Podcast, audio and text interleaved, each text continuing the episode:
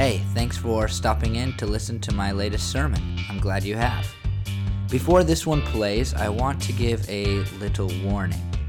We filmed and recorded this sermon on location. Because of this, the audio won't be nearly as good as it normally is. We did our best to clean it up, but you'll still hear some traffic and wind. Now you know why.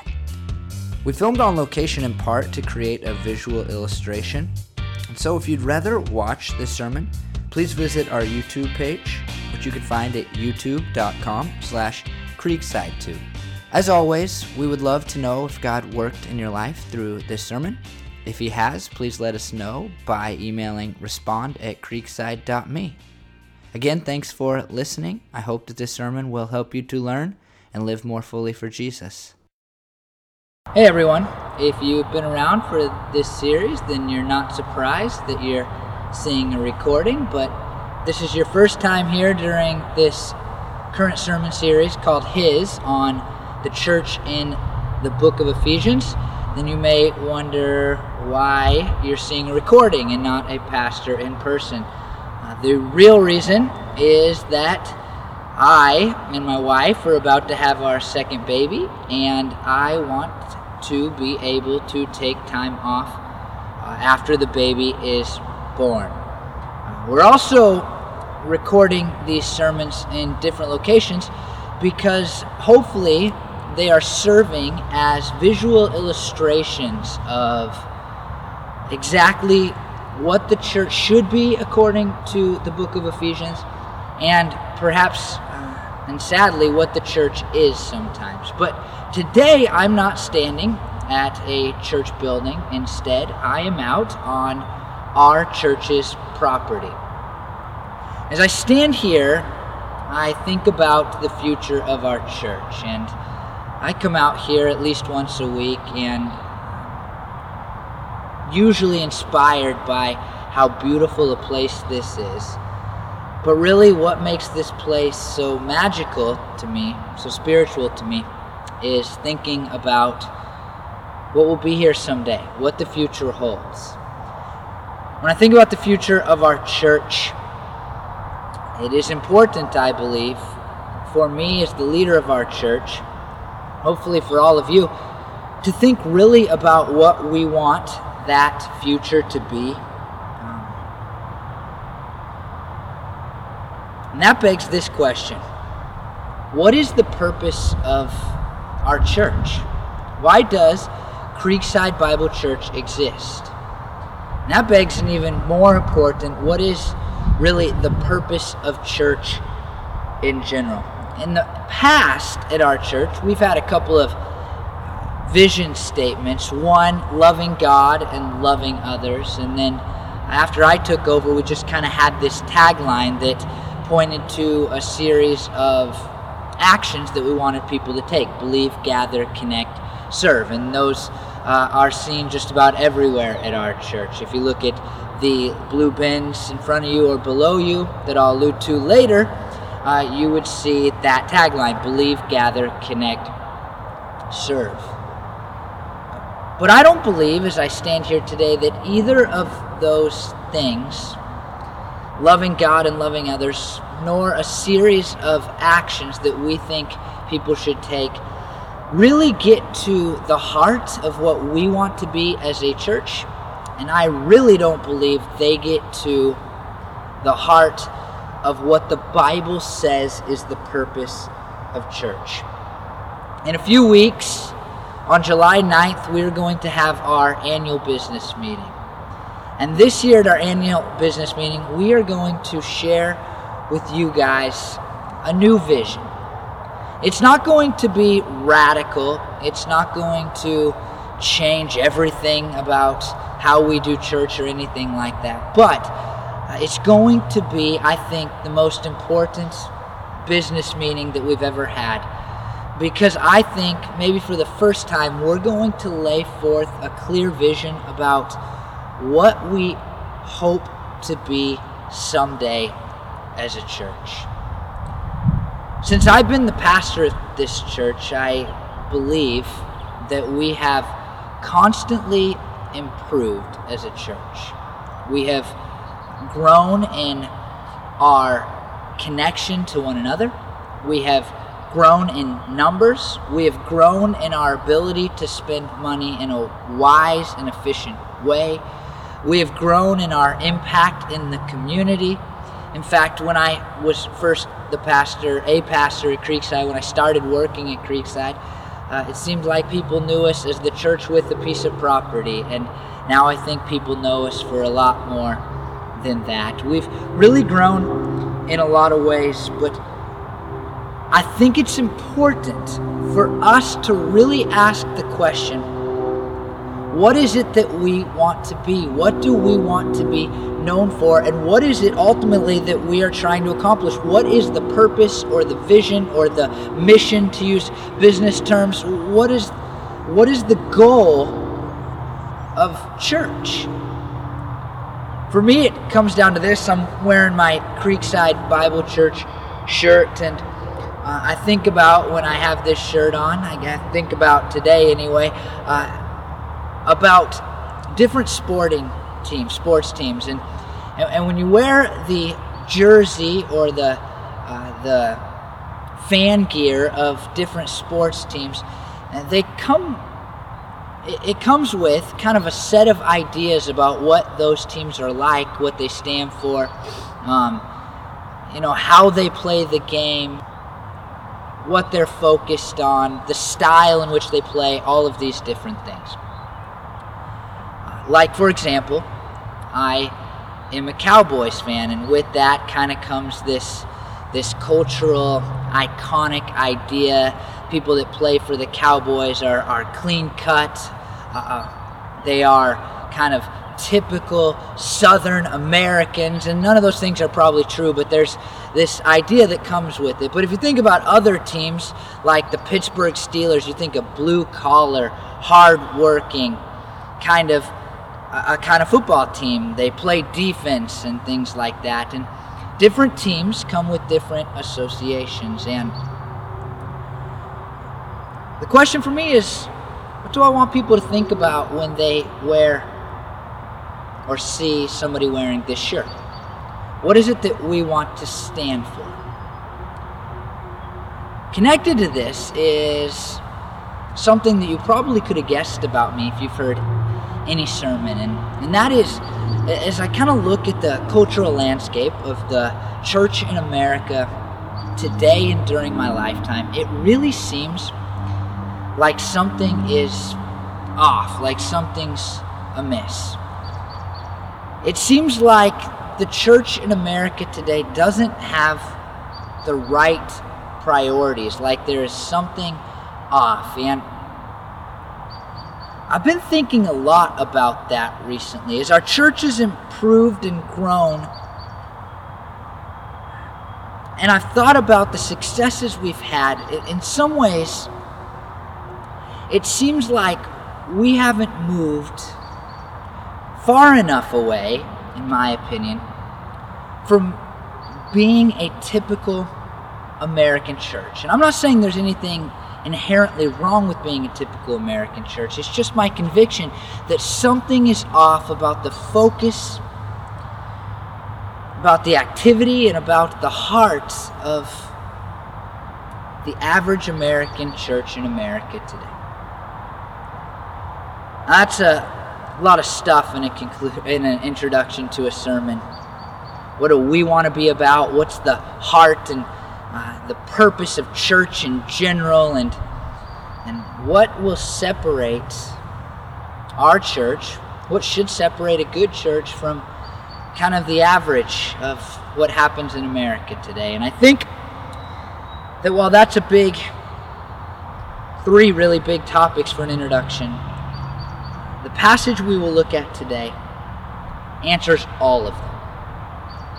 And I want to start in Ephesians 3 14 through 19, because this is a great setup for what Paul really says is the ultimate purpose of church. In Ephesians 3 14 through 19, Paul says, For this reason I kneel before the Father, from whom every family in heaven and on earth derives its name. I pray that God, out of his glorious riches, may strengthen you with power through his Spirit in your inner being, so that Christ may dwell in your hearts through faith. And I pray that you, being rooted and established in love, may have power together with all the Lord's holy people to grasp how wide and long and deep and high and deep is the love of Christ, and to know this love that surpasses knowledge, that you may be filled to the measure of all the fullness of God.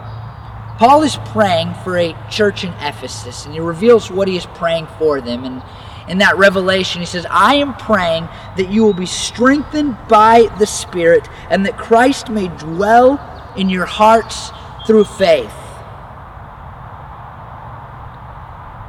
And then he says, I want you to be rooted and established in love, and I want you to know just how incredible and beyond understanding the love that Jesus has for you is. This is a prayer that I think we should pray for our church.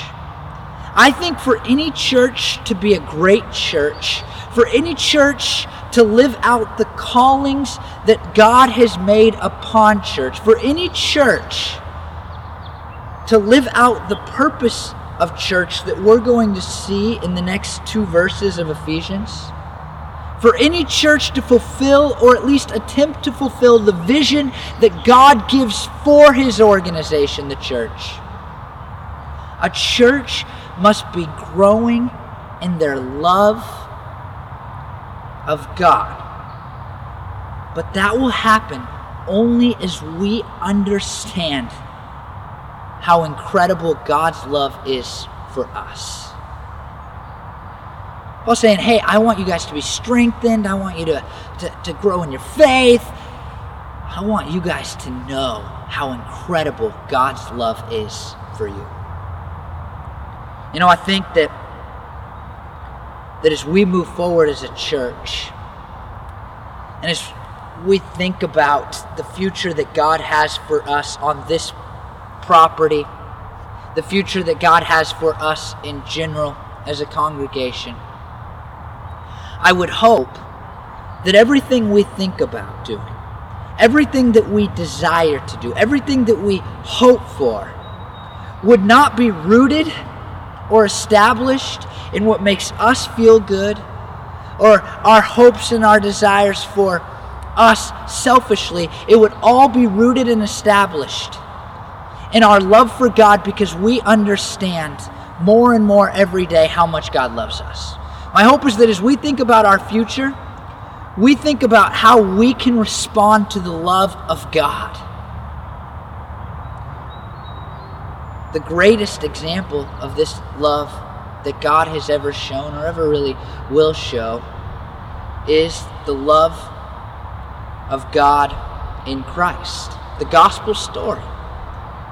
I present the gospel to our church almost every single week. And I do that because I want those who don't know Jesus to know Jesus. And, and my hope every week as I preach sermons is that if anybody is listening, they would understand what it means to be a Christian. But also, I hope that as I present the gospel story to our congregation each and every week, I hope that we who are already Christians, who have already accepted that gift as true, would be reminded of God's incredible love.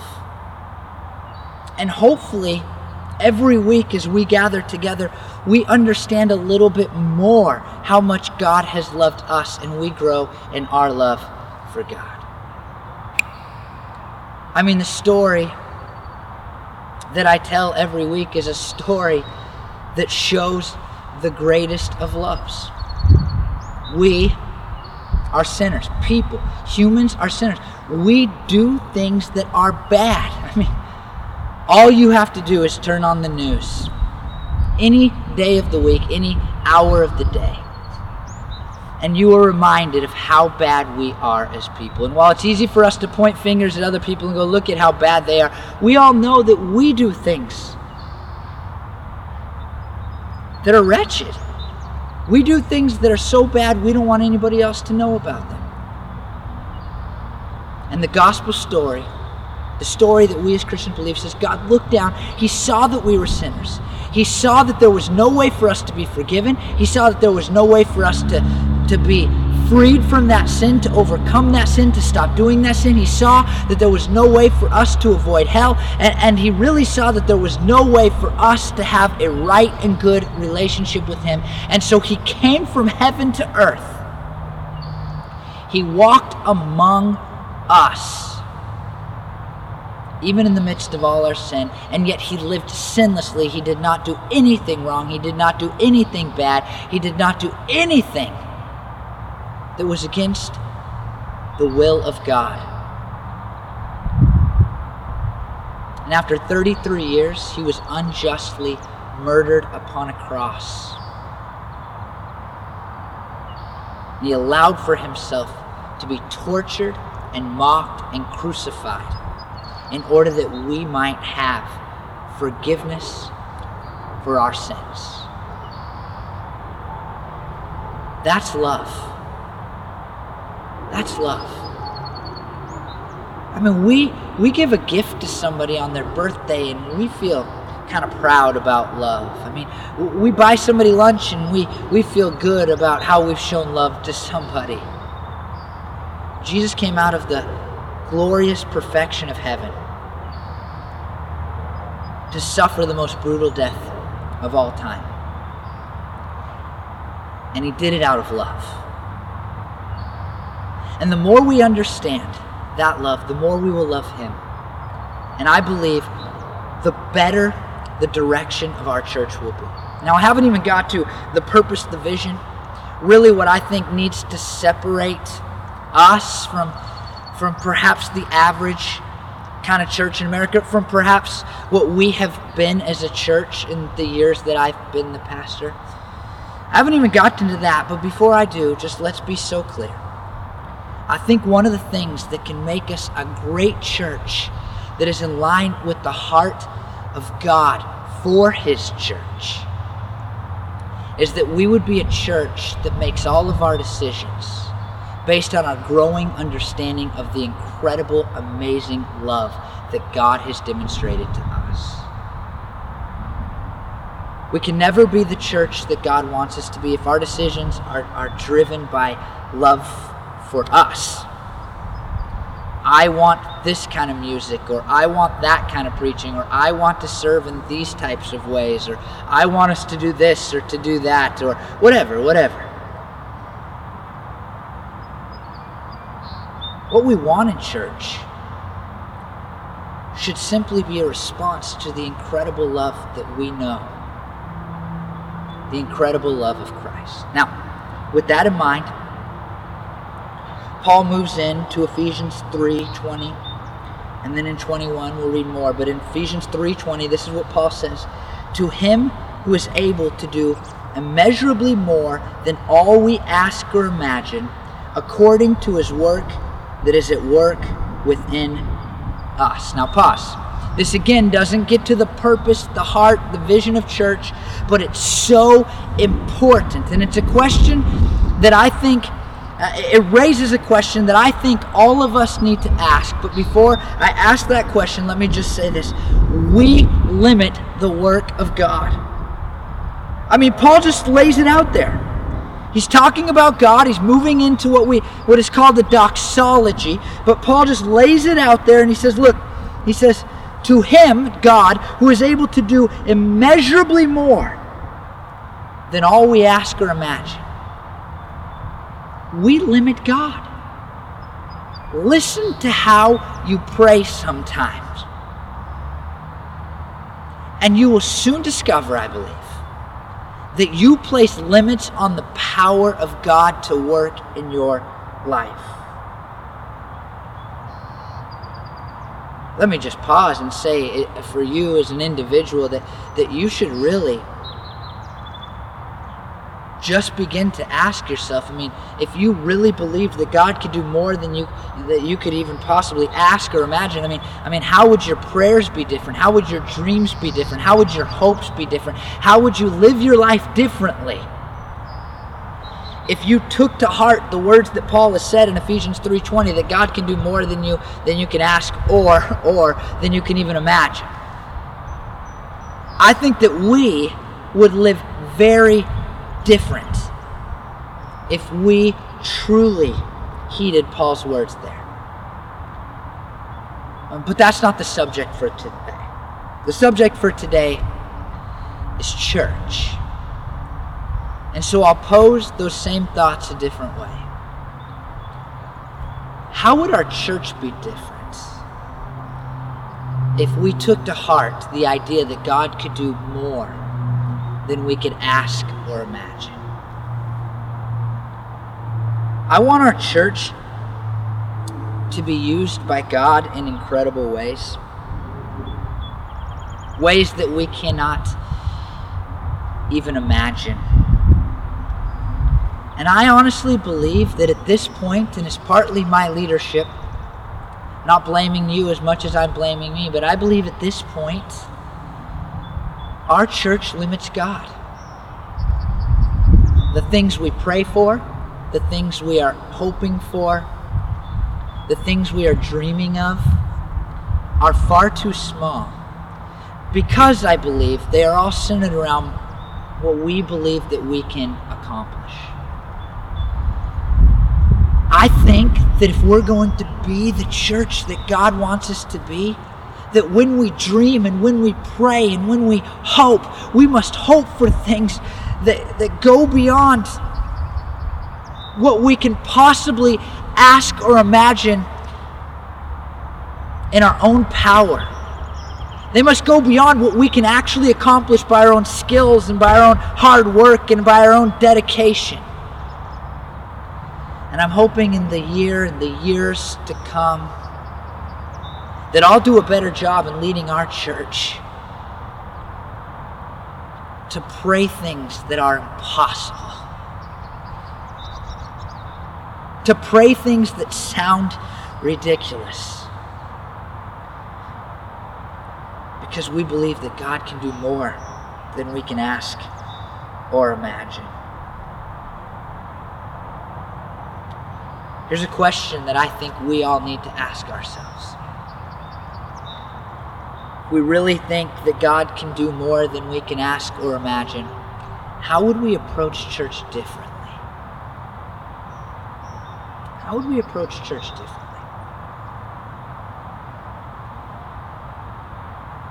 I hope that I'll be able to answer that question more July 9th at our annual business meeting, but I, I just now want to say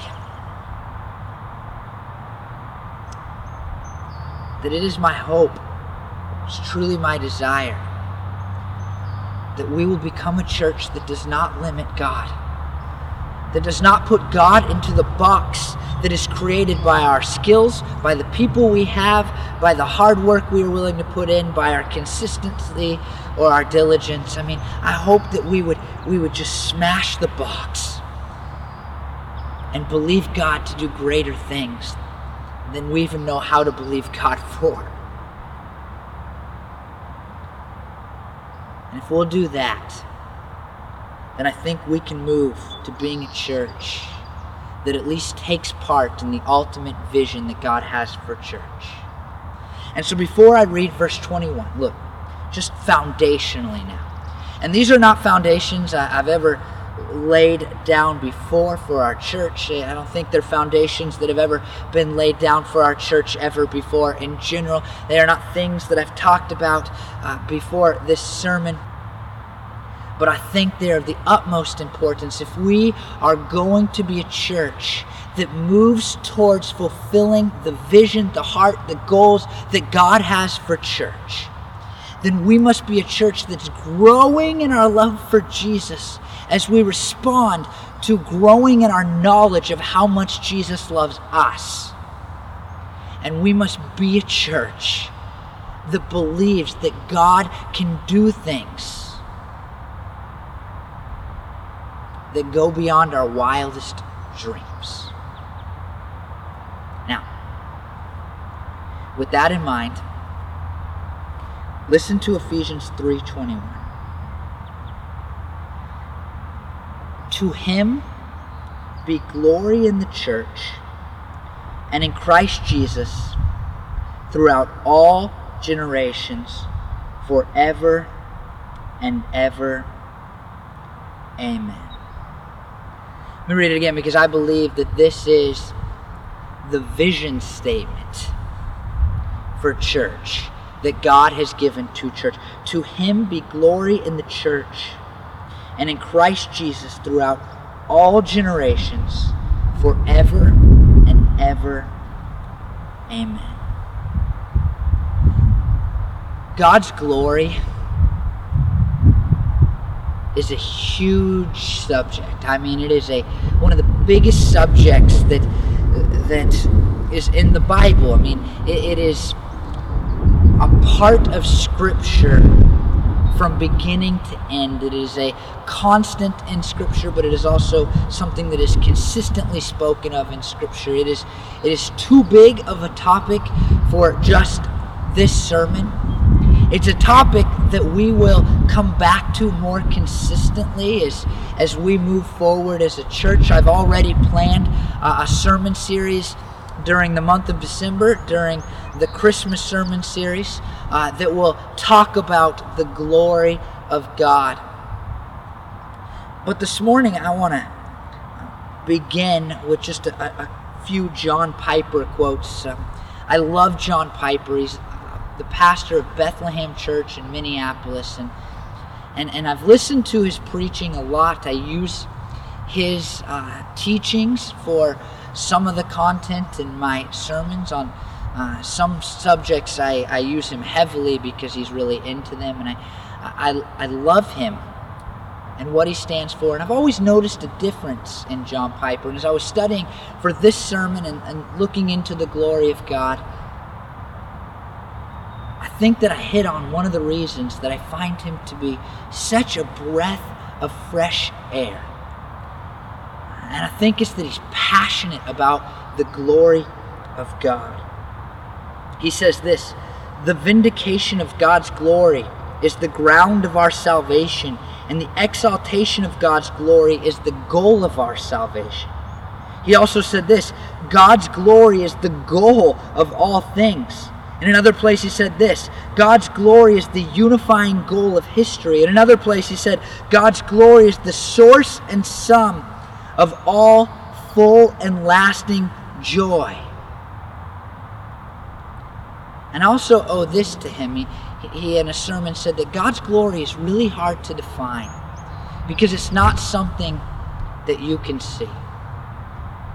If you asked me what a tree was, I could I could give you a description. You know, it's something that's taller than a human. It, it, when you feel it, it feels rough. The, the bottom of it is circular and goes into the ground and, and creates a base of sorts. And as you move up, there's, there's smaller um, things that, that kind of hang off of it, and, and they can have different feelings, but some of them are like little needles and, and, and et cetera, et cetera, et cetera. You could describe a tree, but, but to define God's glory is in John Piper's words, more like defining beauty. It's hard to do. And it can only be done as you point to enough things and say, that's beautiful, that's beautiful, that's beautiful. God's glory is hard to define. But I do believe that the best way to define it is really in terms of his holiness. God's holiness is, is what sets him apart from every other thing and every other being. God is all powerful and God is all knowing and God has the ability to fe- affect every space in all the universe and God is all loving. God is all good. He's all great. He is he is beyond our understanding or comprehension. I mean, God is God and we are people. God's holiness is really what sets God apart from all of creation. God's glory, in the words of John Piper, is the manifestation of God's holiness. Really, what God's glory is, is God's manifestation of His incredibly awesomeness. It's His manifestation of His holiness. It's His manifestation of all that sets Him apart from everything that is created. We are told in the book of Romans that that God's glory is seen in creation. And in some ways, when we look at a beautiful mountain or a beautiful sunset, or we look at the world that God has created, it is part of His glory because it points to who He is as God.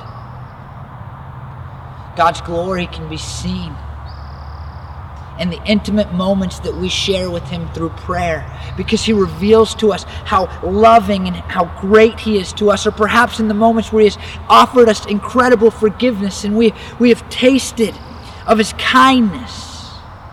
We go, wow, there is no love and no forgiveness like that. God's glory is even seen in the cross of Jesus because there He died for our sins and it reveals just how all loving and all good God is. God's glory was seen through the resurrection because it showed how all powerful He is, conquering even death. God is glorious, and God reveals that glory to us. Theologians usually talk about God's glory in two ways, and, and really they are about how God reveals that glory. One is uh, often referred to as God's Shekinah glory, and that is the visible glory of God. And, and a lot of times we rely on what we read about in the Bible. For example, when God showed up in the book of Exodus in a burning fire on a mountain, he was showing his holiness that was his Shekinah glory. Or when God would descend upon this tent that, that, uh, that the Israelites would build as they wandered through the wilderness, he would descend upon that tent in a visible, powerful way. So powerful that when a guy named Moses would leave the tent, his face would glow. That's the Shekinah glory of God, the visible glory of God. Later, God would fill up the temple. And he did it when the, the temple, this building that was meant for his worship and his presence, he filled the temple at its opening ceremony so powerfully in a cloud that the, the temple workers could not do their work because his presence was so thick, his glory shone so mightily. I believe that God has shown up to me in just powerful ways in my life.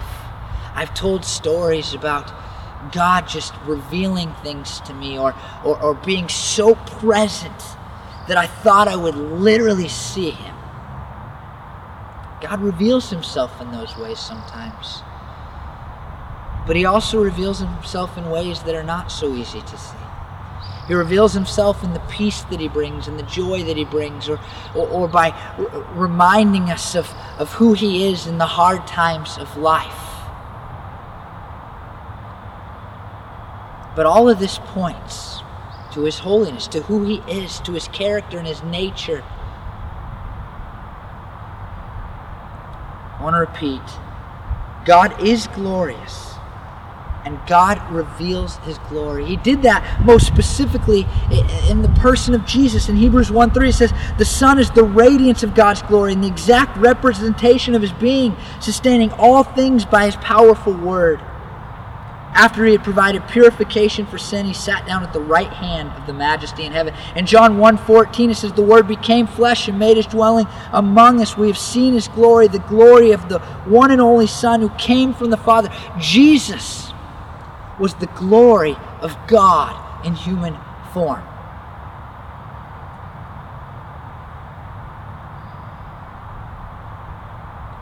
God's glory is the essence of his nature, one author said. And we give glory to him by recognizing that essence. Jesus was our example in this regard. While Jesus was the very glory of God Himself. Jesus declares that, that His goal is to bring glory to the Father. And now Paul shows up on the scene in Ephesians 3:21 and says to him be glory in the church.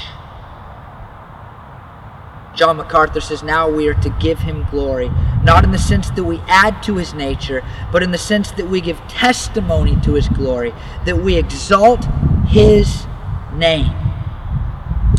God is glorious.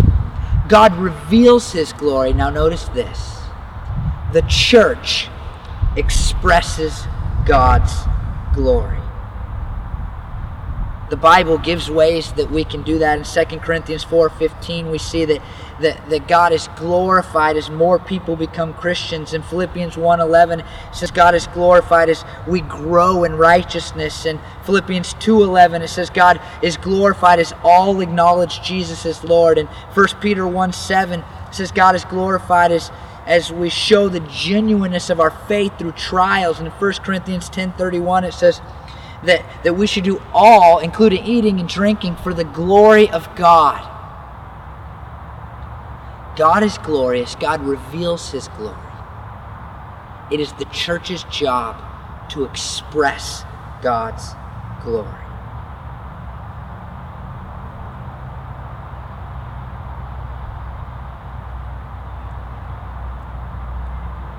When people think about our church, when they see somebody around town wearing one of our t shirts or drinking out of one of our coffee cups, my hope is that they would not say, hey, you guys have property. My hope is uh, not first and foremost that they would say, wow, you guys do a great job of serving the community, or wow, you guys are super loving when people show up on, a Sunday morning, or wow, you guys have great preaching, or wow, you guys have great music, or uh, my hope is that when people hear the name Creekside Bible Church, they would say, those people have an insatiable desire to express the glory of God. To show the world how glorious God is.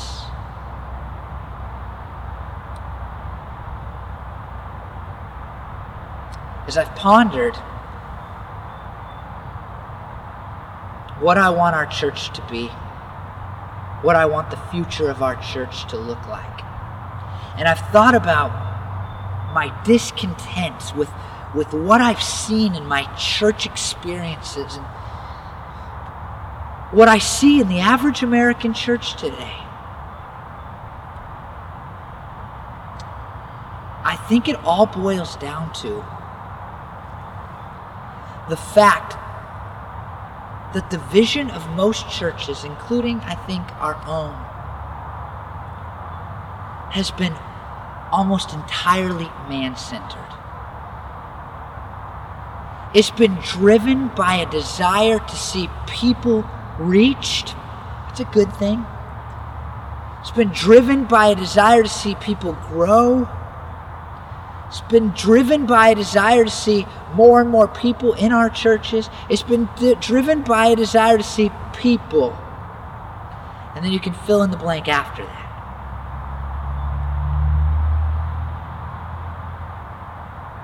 But what Paul says here is that the vision of church should be driven by a desire to see God glorified. In the series, we've said that the church is not ours, it's His. And in this passage, what we see is the church is His glorifier, it's His glory on earth.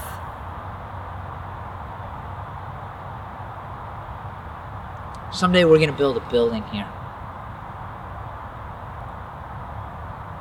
And I hope that when we lay a foundation and we start to put up walls and we put seats in and we put a roof over it, probably not in that order. I hope that all of it is done for the glory of God. But long before that, starting this morning, and especially uh, after July 9th, when we have our business meeting, I hope that we will run every single decision, every single attitude, every single new ministry, every single desire, every single hope through the lens of whether or not it will express the glory of God.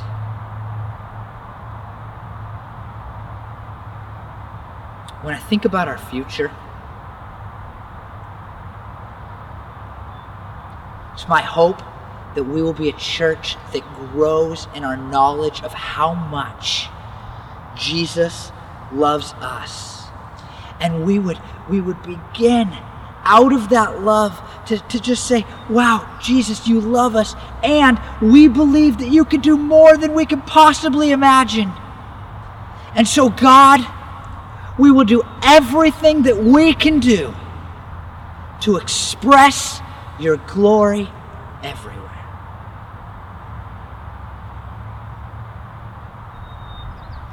The church is His glory, and I want to be a church that expresses His glory. I hope, I really do, that you will make a decision to be a part of that. Let me pray. Lord Jesus, as I stand out on this property,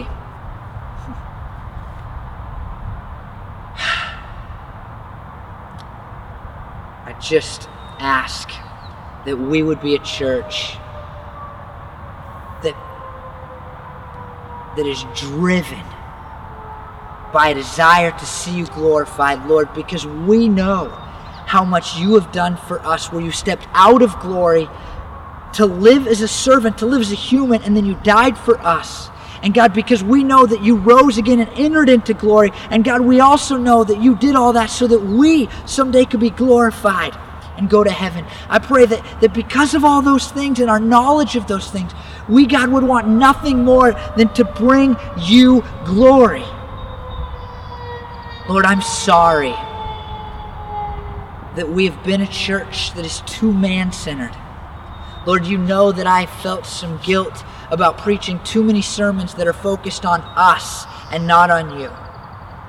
God, you know that I'm sorry that I've preached too many sermons where I've not included your gospel story, the story that reminds us of your incredible love and reminds us of why we ought to glorify you. And I pray, God, that as we move forward from this day forward, that we would always be a church growing in your love, asking, seeking, praying for things that go beyond our abilities. All because we want nothing more, God, than to express your glory.